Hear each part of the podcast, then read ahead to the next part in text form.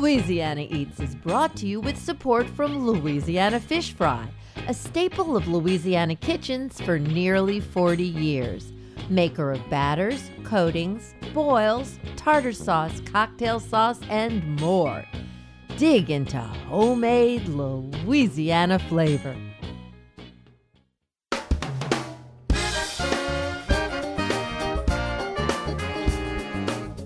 From our studios in the Southern Food and Beverage Museum in New Orleans, this is Louisiana Eats. I'm Poppy Tooker. Music and food. Those two vital elements are essential to Louisiana's culture. Often they intertwine in fascinating ways, something all the guests on this week's show have personally experienced. Long before there was a cake cafe, Steve Himmelfarb was a Grammy Award winning music producer, but it was here in New Orleans that his two great loves intersected. We'll catch up with Steve and his wife, Becky Retz, to hear what they've been up to since closing their Marigny Bakery Cake Cafe. And then we'll learn all about what Trombone Shorty's lead guitarist, Pete Murano, has been up to since the pandemic took him and the band off the road. Suffice it to say that Pete is one of Instagram's newest cooking stars. So let's fire up the ovens and get this party started on this week's Louisiana Eats.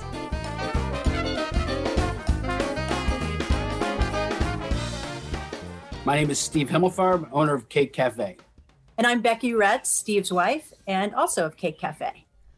Located on the corner of Chartres and Spain in New Orleans, Cake Cafe had all the qualities of a beloved neighborhood destination. Offering a full breakfast and lunch menu, as well as pastries and cake, the art covered cafe was the kind of place where patrons could get the comfort of delicious food and the warmth of a friendly smile. In the summer of 2020, after 13 years in business, Steve Himmelfarb and his wife, Becky Retz, announced that Cake Cafe would be closing their doors.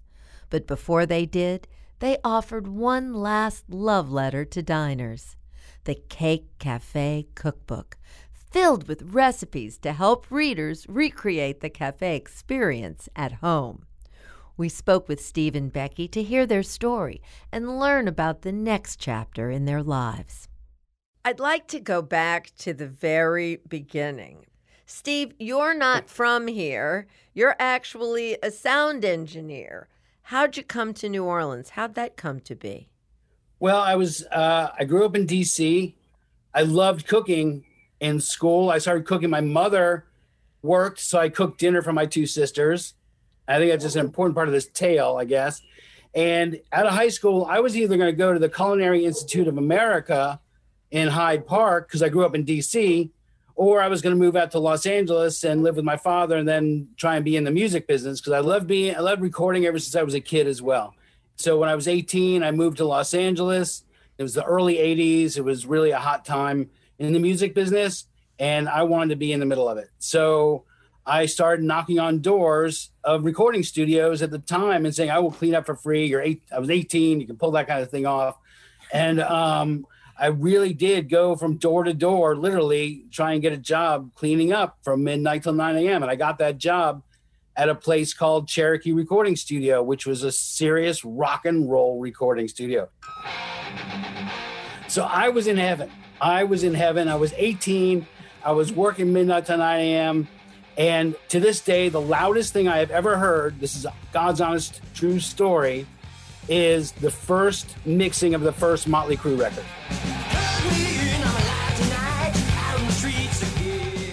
You know, I went on from there to work at Capitol Records in their studios for five years and began making records there as an engineer. That's where I learned how to engineer, working on Bob Seger and Pat Benatar, Crowded House's first record, Dwight Yoakam's first record, Sheila E.'s first record.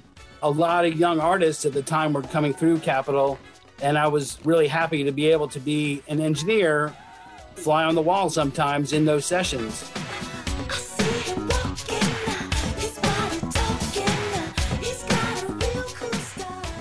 I was working all the time in LA, and I I knew that wasn't a place I was going to live the rest of my life.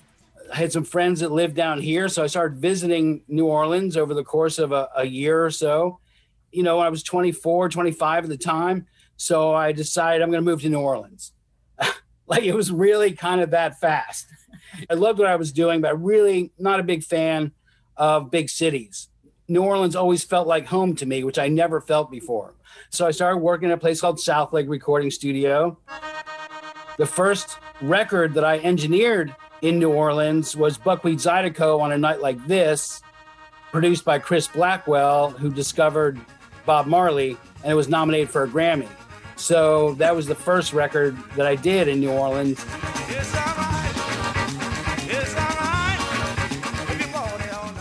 Worked with Beausoleil, Buckwheat Zydeco, Robbie Robertson came down. You know, a lot of really great artists were coming down here at the time and ended up buying that studio.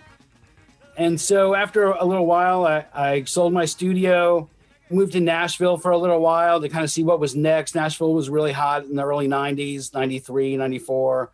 But I really got into cooking at that point. I got into working in restaurants, it was fulfilling that need that I had to create and be part of that creative energy, which I always found in the studio. Ended up moving back here about a year later and uh, was encouraged by friends to cook and bake. And that's where our story picks up. Tell me how you became the cake man. Well, I was encouraged to go and sell slices of cake door to door. I just did chocolate cake for like three years. And I would bake them at home, slice up cakes into 12 slices, and go sell them by the slice every single day. I went everywhere. Like I went everywhere from Slidell to New Orleans East, Uptown, Metairie, and usually finished the day in the French Quarter. How many doors were you knocking? A lot. I would probably call on like 100 people a day, probably. Because by the end, I was selling like 64 slices a day. So, um, how did you make that decision to go to bricks and mortar? And how fabulous on Exchange Alley in the French Quarter. You know, the slice thing was kind of, you could kind of tell that it was kind of coming to an end as far as doing it. I'd been doing it for like over five years, six years, and you can kind of see like something new was, I wanted something new to take place. And Corbin Evans had Lulu's in that spot, and Corbin would buy uh, cakes for me and sell them. So when his lease was up, had the resources at the time and could like start this little cake breakfast lunch shop. So it was really geared toward people who worked in the French Quarter, who were my customers, who I got to know over the years, a place that they could, um, you know, have lunch. Really. So then, of course, along comes Hurricane Katrina. Right. And that was the mm-hmm. end of the Cake Cafe on Exchange Alley. Right. I stayed away from September and I came back in March for and I catered on the first Jazz Fest team. Well, you know, I'd like to hear a little bit from Becky's side of this at this point. There you go. So, well, Becky, Becky, how did you find this guy? Did he try to sell you a slice of chocolate cake? No, actually, uh, it was after the storm, and we met on Match.com. that is the wildest thing. You're from here, aren't you? Yes, I am. And I was very much involved in the rebuilding effort after the storm. Uh, it took up all of my time outside of work. And I realized after a year, I had kind of worked my way completely out of a social life. And so it had become something we did at work in the afternoon just for fun to see what people would write back because it was so silly. And then uh, because I was very serious, I had written about how devoted I was to my city and rebuilding it. And people would just write silly things back. And then one day I got an email that said, I know what you're talking about. And that was from Steve.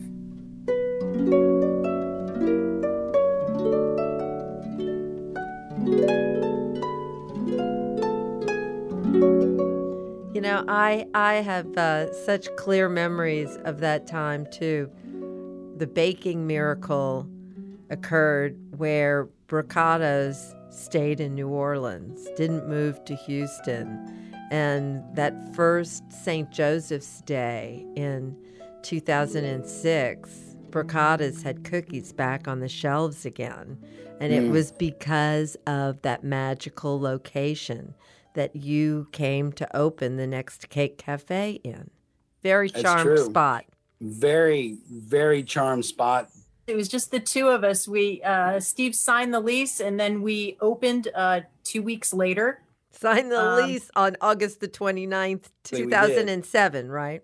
Right, the Mhm. two year anniversary, exactly. Yeah, and then we opened on September 14th, and it was just two weeks of us cleaning and setting up, and me sewing curtains, and um, Steve getting his kitchen all together. And uh, it was wonderful to be on that corner in that neighborhood, Now, that's the corner of Chartres and Spain. Mhm. in the Marigny, in that beautiful, beautiful neighborhood. It was just a great spot to to be happy in. Yeah, I mean, it really, the goal with the Cake Cafe was to build community through serving fresh and hearty food. That was the mission statement. People were asking in the very beginning, are we going to get internet? Are we going to get internet? And I was like, I don't know, I don't know, I don't know. You know, we wanted to build community. And so within the first few weeks, we saw people who lived a couple blocks from each other who sat apart when they first came in were suddenly coming in at the same time and all sitting together. And I remember the moment where I was like, we're never getting internet. That's not happening. Like, because so many people had gravitated toward each other. And that was our that was our mission statement. And we really got to see like the community grow. I always said we had different kinds of regulars. We had our regulars from the neighborhood who came in every day, and then we had eventually regulars who came in every week or so from that came all the way from the suburbs just to come in and see us and have breakfast and get one of Steve's delicious baked goods, cinnamon rolls or bagels, and um, and then we had regulars who came to see us every time they came to New Orleans. It's really special to have all those different people feel so connected that it becomes a touchstone. They have to stop in, they have to say hi. It was all quite lovely.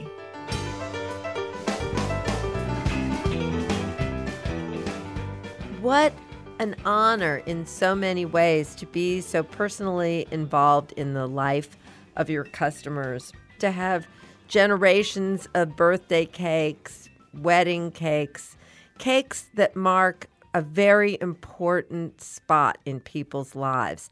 That's a big deal, a cake. It is a big deal. The relationship is deep and it's not taken for granted at all. It's probably the hardest part of closing the cafe was because we don't get that connection with everybody that we had before. We saw kids being born, we saw this total cycle of life. Such a beautiful aspect of owning the cafe was really getting to know people and families and and seeing those families blossom you know that's what kept us going that's what the real mission was it was really about you know getting to know people building that community being part of people's families and lives in our, our own little way seeing the kids grow. That's why in the book there are so many pictures of kids. We really wanted it to be a snapshot of the cafe.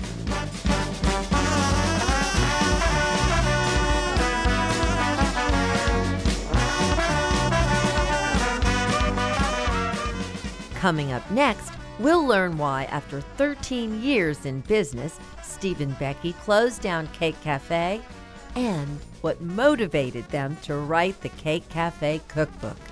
Louisiana Eats returns after the break.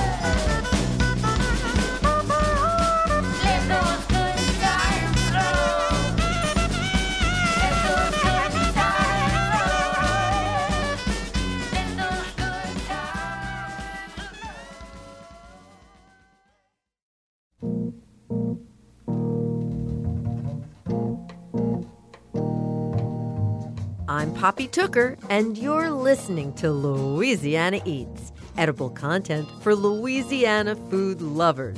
Louisiana Eats is brought to you with major support from Camellia Brand, Beans Done Right, a New Orleans tradition since 1923.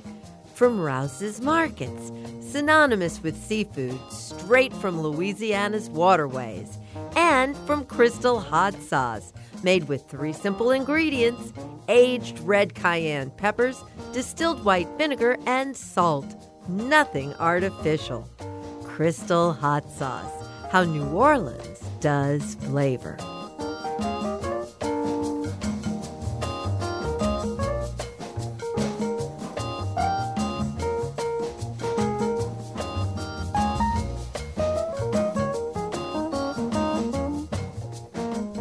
If you're just joining us, we've been speaking with Chef Steve Himmelfarb and his wife, Becky Retz of Cake Cafe, a popular cafe and bakery in New Orleans' Marigny neighborhood that closed its doors in the summer of 2020. They've since published the Cake Cafe Cookbook, designed to help readers recreate the cafe's beloved recipes at home. So, how many years was Cake Cafe on that happy corner of Chartres in Spain? 13. 13, 13. years. How in the world did you come to the decision to close it? You know, it, it's not an easy decision under any circumstances. Um, the lease was coming due. We started looking at it, knowing that a year out, we needed to make a decision what was going to take place and did we want to keep going. We took into factors, I took into factors, but there's probably like 30 bullet points. It was about what would do we want to do moving forward. There are other opportunities that were starting to blossom for us. And the I was working every single day, four in the morning till five or six in the afternoon for 13 years. And that's, you know, And that was the off season. Yeah, Right. I know. I know. It's the hardest business. The hardest business. Truly, truly. And so, with the lease being paid, finished, we didn't owe anybody any money. All our bills were paid. All of our employees were taken care of. And I think that through a lot of self, you know, reflection, we saw that we had accomplished all we set out to accomplish with the cafe. And it was time to go ahead and close the cafe and move on to some other opportunities that were presenting themselves to Becky and myself. As New Orleanians, it is our tradition to not only respect but have reverence for the earth and nature. And nature has seasons. Everything has a season. You know, when people from other places would come in and they were saying, Well, I want crawfish. And we'd have to explain, Well, it's not crawfish season. And the way you get the best out of life is to respect that there are seasons and and to understand when those times and seasons have passed. And the season for the cafe in that incarnation was over. It was time to move to the next thing. Well, you know, it's so wonderful what you all did because you had created this community. You have all these people who loved you and just this in, intimate, personal relationship with your customers. And so you wrote them a love letter. You wrote a book and you gave it all up, didn't you? You just told them how to do it. Them it's the ultimate cake cafe beloved customer DIY, isn't it? It really is. I think it's always been something that has been brought up a number of times over the years, and it wasn't something that was time to do. And it really seemed clear once we closed the cafe and we really felt what everybody was feeling and, and feeling that sense of loss ourselves. We looked at it and went, We're writing a cookbook. Well, maybe You know- that's because fried potato salad never goes out of season, does it? Nor does corned beef hash or cinnamon rolls. Well, fried potato salad, that is just the most wackadoodle thing. And I love it. And I know that was a beloved high carb treat for many. Tell us, tell us about fried potato salad. Sure. So for a long time, you know, we always get requests for potatoes. Do you have breakfast potatoes? Do you have breakfast potatoes? I'm like, no, we don't have breakfast potatoes. If you're working in a kitchen, you know that potato production can be time consuming, for one. And it was always about keeping things pretty simplistic in general, and but making them really good in the other and as well. And we're a small place, small staff. So we had to really kind of manage our time really well. And so breakfast potatoes weren't something that were on the menu for a long time. And then, you know, we started doing the corned beef hash. And so we had basically potato salad. We were making the potatoes, we had already gotten into that. So I figured, well, look, what is something so totally different as opposed to just doing hash browns? What can I do that's so just out there, stupid, quite frankly, over the top? And it was fried potato salad. That's brilliant. And, you know, one of the things that's very clear in the love letter is how the two of you are just such hopeless romantics because you felt that you had to explain the whole origin of one of your top selling breakfasts, the Costa Rican. Tell me about that dish. You're it. Oh well, the the Costa Rican was inspired by our honeymoon. We went to Costa Rica and we honeymooned with the view of, of a volcano outside of our room. And it was just such a wonderful trip. And Steve came back and he used that energy and took all of those elements of the delicious flavors that we experienced there and put them together into a meal that is at once simple and deliciously complex when it's all together. And there's another big thing that I have to personally thank you for. Okay. There are few people in the world who I have ever worked with that I enjoyed and treasured the working relationship with than Corbin Evans. But you gave up the roasted veggies from Corbin. I'm so tickled to have that recipe. Don't tell him. I'm going to call him up, man. He's next on the show. Oh, really? I just want to thank you all for for doing this magic. And would you like to give me a hint of what life is like for Steve and Becky these days? What are what are the new frontiers? Where are we going to see you all next? From the standpoint of the things we're working on, um, just did King Cakes at NOCCA. I teach at NOCCA in the media arts department. Um, I'm doing uh, more and more recording. Just recorded 19 songs for a Red Beans Parade double album that'll be out sometime in the year. Doing production on a friend of mine who just recorded a record, Joe Tullis, and also been hired to do some in-home uh, cooking as well for other people. Well, I'll tell you, one of our new frontiers, which I am very excited about, is we have breakfast together almost every day.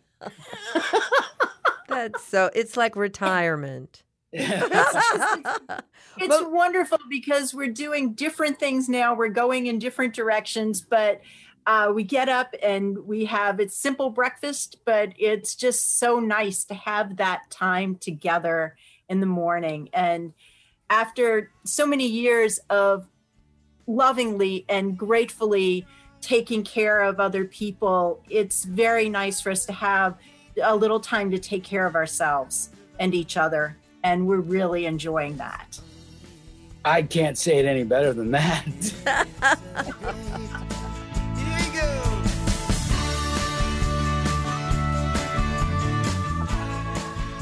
Steve Himmelfarb and Becky Retz of the former Cake Cafe and Bakery in New Orleans. To get a copy of the Cake Cafe cookbook, visit nolacakes.com. You'll also find a link on our website, poppytooker.com. You know what I'm talking about. It don't take no genius, baby. You can figure this out. One is all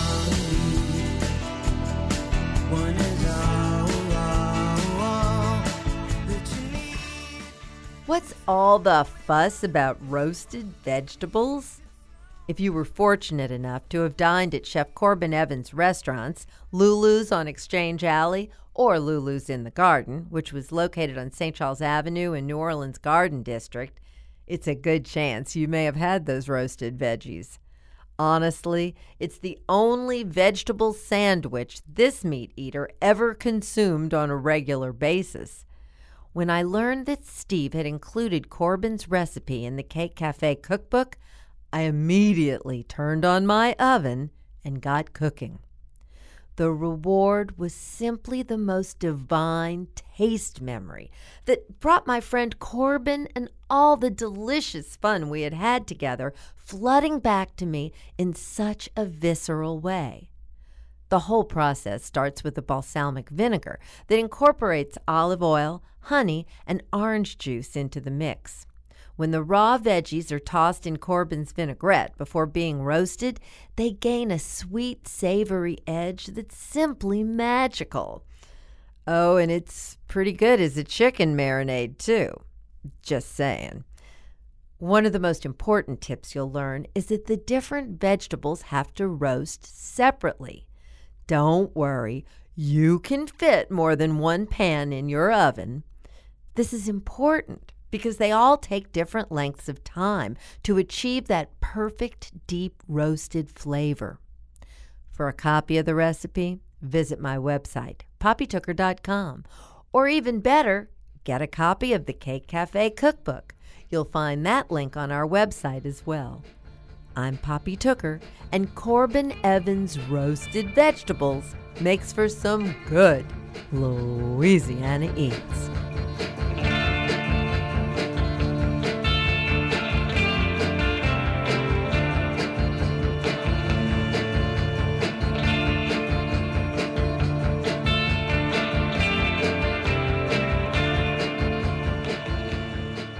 My name is Corbin Evans, and I'm chef owner of Oxford Canteen in Oxford, Mississippi. Chef Corbin Evans is a man after my own heart. Back at the turn of the millennium, Corbin and I worked extensively together on the board of the Crescent City Farmers Market. Corbin was an integral part of the White Boot Brigade, an effort organized after Hurricane Katrina to get restaurateurs like Danny Meyer and Alice Waters to feature Gulf seafood on their menus in New York and San Francisco, illustrating how special and delicious our seafood truly is while supporting our Gulf fisheries.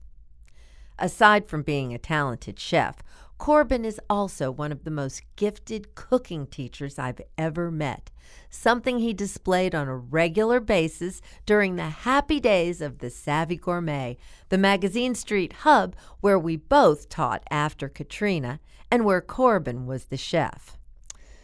And where I couldn't resist grabbing a roasted veggie off a speed rack as I passed through his busy kitchen the taste memory of those times brought back by the Cake Cafe cookbook made me want to catch up with my old friend who has since decamped to Oxford, Mississippi. That's when I realized I had no idea how Corbin had come to live in New Orleans in the first place. I was uh, visiting with my sister's AAU basketball team the summer of 1999, and Gerard Maras who was my original chef at Mr. B's, had just opened Gerard's downtown, and I was looking for something different to do. And I was, I actually had thought about moving to New Orleans, but reconnecting with him after 13 years, I guess, um, just sparked my motivation to come on down. And and uh, so that was 99. I, I moved there and and left about 10 years later. Well, then actually your relationship with New Orleans goes back even further. When did you work at Mr. B's? I did my internship from the Culinary Institute in 1986, the summer of 86. It was actually the first kitchen I'd ever worked in. And the first night, the person who was supposed to train me didn't show up. So I got to do hot apps for 350 guests after after about an hour of uh, being shown how to do the appetizers. But I knew right then, and working with Gerard, I knew that that's uh, what I wanted to do. So it was a really important moment. And I've kept in touch with him over the years. He actually cooked the food for our wedding, and but yeah, that's what got me back to New Orleans in '99. And so you came back here and you worked um, at Gerard's. Well, actually, a year there, and then I was the chef de cuisine at Bayona for almost two years and then struck out on my own. What an incredible influence Gerard Maras has had on the New Orleans food scene. It's just such an incredible gift that he has given the city. He he quietly showed us all how to cook. I mean, he really he took us all at different times in our careers and really uh, motivated us and pushed us and, and taught us the things that that he believes in. So along with that and the other chefs that I work for, Susan and a couple of chefs in New York and stuff. I mean, that's that's how I cook still to this day, and that's part of where, where the roasted vegetables came from. Was you know seasonal and simply touched so that they still tasted like they should. Tell me, when did you start making those roasted vegetables? Well, I guess when I had the first Lulu's, the Lulu's in the quarter, um, I came up with the idea to do a roasted vegetable sandwich, and I'd been making that vinaigrette since I don't even know when, long time, twenty years or whatever, and uh, that's what I used to marinate them or lightly uh, toss them before they got roasted. And we just we came up with this idea for a farmer's cheese that was spread on the toasted bread um, along with the roasted vegetables, and it just for vegetarians it's a really hearty dish. I mean Ben Jaffe used to come all the time and and eat get that only. He never tried anything else on the menu. He's like, why would I try anything else? This is like this is this is my perfect lunch. So and we had a lot of a lot of friends and, and regulars that weren't even vegetarians, but they just liked the meatiness of the dish. So take us back to that first restaurant of yours, Lulu's on Exchange Alley. How Right. did it come to be? And tell me about that little perfect moment in time. Um, well, I was looking to do something different. I'd been at Bayona for a while, and I was kind of ready to do something on my own, but with a much smaller footprint. And I think I want to say Dan Esses, who's a chef in New Orleans and a good friend, told me about the spot that used to be Old Dog New Trick. I think was what it was, and that it was available. And I looked at it and got some money together and painted it mayonnaise, mustard, and ketchup colors on the inside, which very few people understood. But um, but yeah, it, it was a perfect spot for me, and I, I ran it with just you know a small staff and lots of great chefs came through there too. Um, Brian Burns from his place on Britannia, he was my dishwasher before he decided he wanted to cook, and you remember Nat Carrier, and it just it was yeah at the time it was perfect. So. So, Corbin, you left New Orleans. How long has it been now? Well, I left in 2009. And Yeah. tell tell us about life in Oxford, Mississippi. It's it's different than here. it's, it's a lot different. Uh, I moved here in 2011. I went to New York and Philly in between and went back to college and taught culinary school for a little while. And then my girlfriend at the time, who's now my wife, moved to Oxford to teach uh, journalism. And so our commuting from New York to Philly was getting pretty old. So we figured let's move together to Oxford and been here ever since. You have now put your own culinary imprint on that special little southern place. Tell me about the Oxford canteen. Well, the, originally it started in a little pedestrian alley on the square with just a window and a 10 by 15 foot kitchen uh, that I did breakfast and lunch out of for three years. And then uh, some doctors who bought a property that had a uh, old gas station on it approached us and asked if we were interested in opening another restaurant and they would help with some of the rehab and stuff. So we we decided to move up to Midtown. We're, we're, we're across the street from the Midtown Shopping Center. People call this uh, NOLA because it's North Lamar Avenue, which is hilarious. But uh, And what dishes have you taken with you? that that's a good question. We we've expanded the menu a lot, and we do we do really great breakfast tacos, and we have uh, this brisket grilled cheese with sriracha mayo that is a belly filler, but it's been named one of the best grilled cheeses in Mississippi, and we sell a lot of that. You know, we don't have a fryer, so everything's healthy and freshly made. And we still put the farmer's cheese on a different sandwich, a turkey sandwich with the uh, kale and smoked almond pesto and bacon jam, which has become kind of a real popular sandwich too. And then we, we do the roasted veg, but we we mix it with um, brown rice, red rice, and some quinoa and uh, season it up with some Parmesan. And uh, so it's still influenced here. It's not as a sandwich so much, but uh, but it's still on the menu. Well, this was just a treat going down memory lane with you. And I can't wait to see your face. So come visit soon, would you? Uh, we'll, we'll, we'll try to get down there this summer for sure.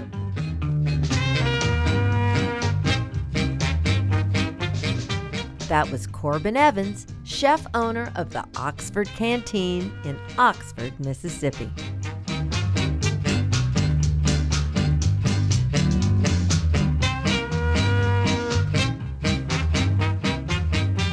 What is the chef's favorite secret cheater pantry staple?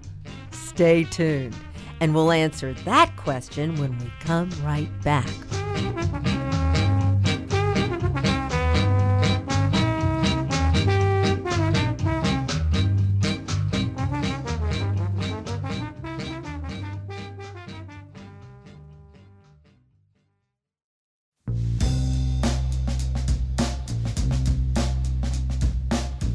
I'm Poppy Tooker, and you're listening to Louisiana Eats, edible content for Louisiana food lovers. Louisiana Eats is brought to you with major support from Louisiana Fish Fry, breadings, boils, new air fry mixes, and more classic Louisiana dishes available everywhere. And from the St. Tammany Parish Tourist Commission. Plan to stay, play, and get away on the Louisiana North Shore this spring. Discover the bounty of the bayou and rich culture from award winning chefs, soulful mom and pop restaurants, extraordinary bakers, and creative mixologists. To learn more, request the newly released Explore the North Shore Visitor Guide for inspirational stories, custom itineraries, and event information at louisiananorthshore.com. St. Tammany Parish, 40 minutes from New Orleans French Quarter and a world away.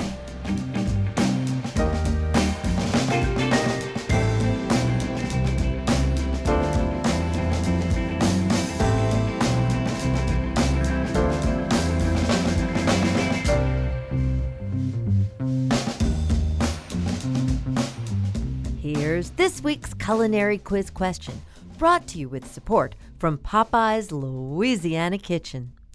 What is the chef's favorite secret cheater pantry staple? Drum roll, please. Boxed Pioneer Biscuit Mix. Yep, biscuit mix. It's what my friend, Chef Jarred Zeringue, uses unapologetically to make the crackling biscuits he serves at Wayne Jacobs Smokehouse in Laplace. You'll find that recipe in my Drag Queen Brunch book. And it's the main ingredient in the Cake Cafe biscuit recipe, too. In the hands of Becky Retz, Steve's wife, those tall, flaky biscuits become something extraordinary by properly folding and manipulating the dough. All those details are in the cookbook, and you'll find that link on our website, poppytooker.com. I'm Poppy Tooker, and it seems that Pioneer Biscuit Mix is at the root of some great Louisiana eats.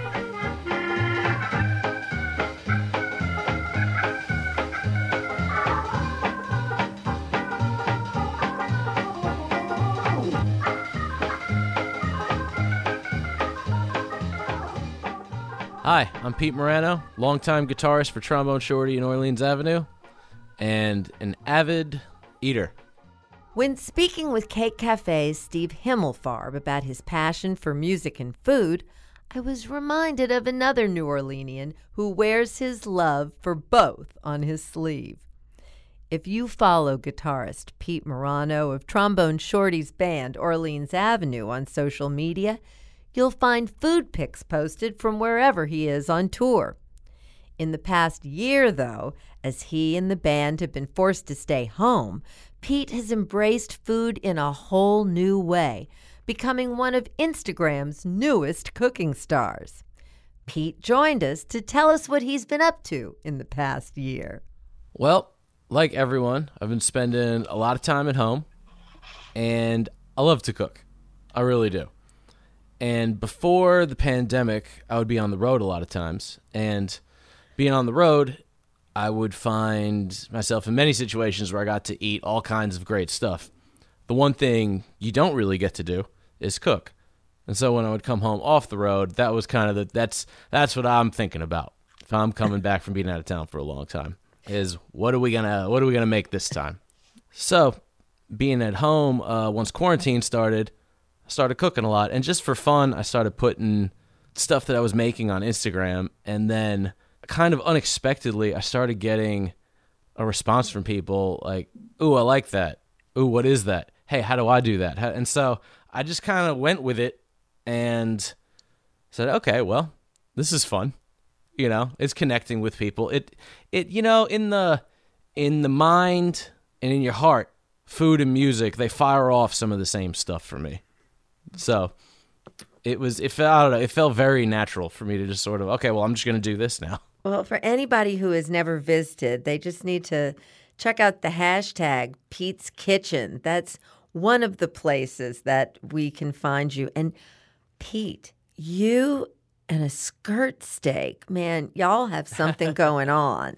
Hey, thank you very much. What really impressed me in your skirt steak presentation, your grilling, how you know just how to get those perfect schnickmarts, you know, those those Uh, little the, li- the li- it's it's satisfying when you can get the lines, but you haven't overcooked anything.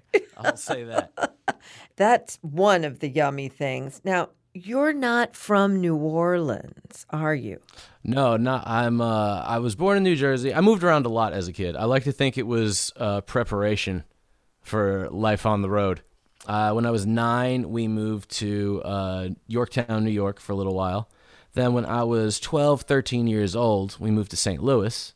And then, when I was 18, I made the decision to come down to New Orleans and immediately fell in love with the place, as happens to people. And yeah, been here ever since. Well, I think that your Italian heritage, you were really showing off in your cooking videos about campanata. Campanata, was that a family recipe or is that something that you've come to love? Uh, that that one is something that I've just kind of come to love. My family is Italian. My grandmother was a really great cook. My mom was a great cook. My godmother is a fantastic cook. So food has always played a very important role in my life, both making it and eating it and serving it to people. It's an expression of love. The two are forever and inextricably connected. Well, you put me in a trance with your fried oysters. Those oysters frying in the Oh, pan. those, those are good. How did your food change when you moved to New Orleans? Well, I had never fried oysters before. I can tell you that. Obviously, there's a uh, the culinary heritage here is very strong. So, once I moved to New Orleans, I I learned a lot about the regional foods from here, just from doing it. Also, I was just cooking for myself some more, or if I'm cooking for my friends more often. And as it as you uh, like with anything with repetition, you know, especially with something you're passionate about, it gets better. I, I loved, you know, just watching your progress from um, what you would sometimes say was a hashtag obligatory food shot because you were giving your food love away early on with uh, mixed in with the rock and roll pictures. there There is food.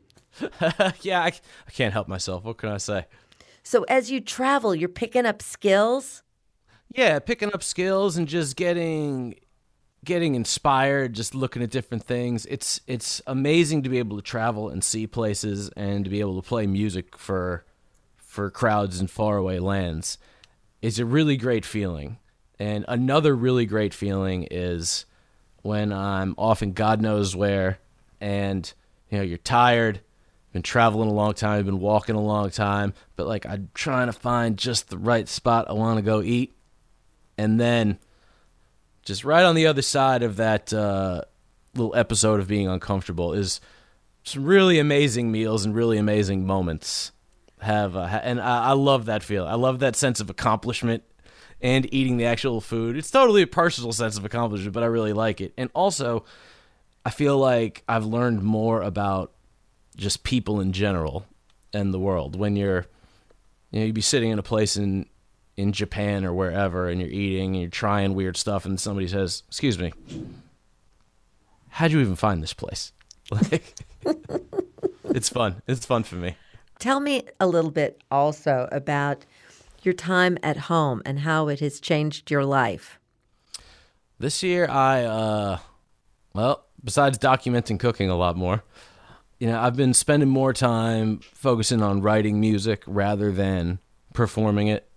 The routine of kind of being in one place, I've just kind of been uh, embracing, and I feel like I feel like a lot of people could say this too. You know, there's there's times about this whole thing where it's like, oh my god, what is happening? What is this? And there's other other points during the pandemic where it's like, oh hey, you know what?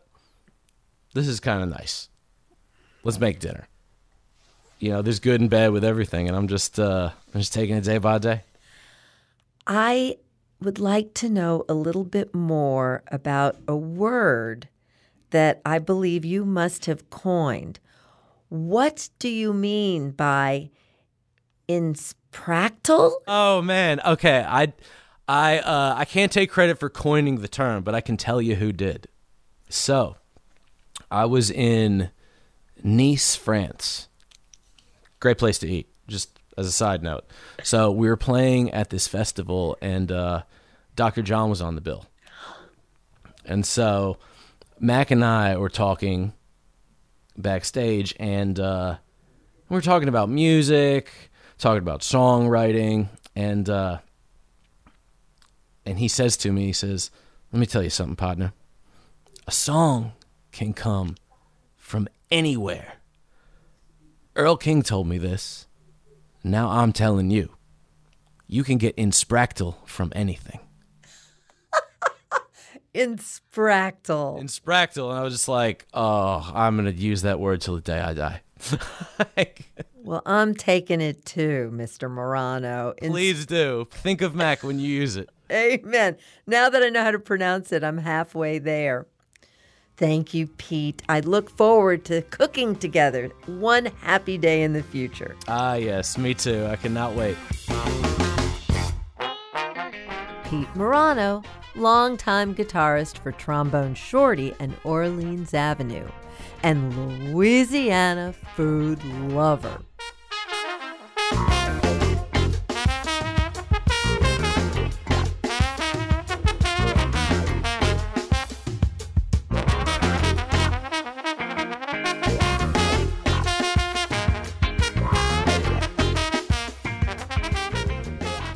That's it for this week's edition of Louisiana Eats.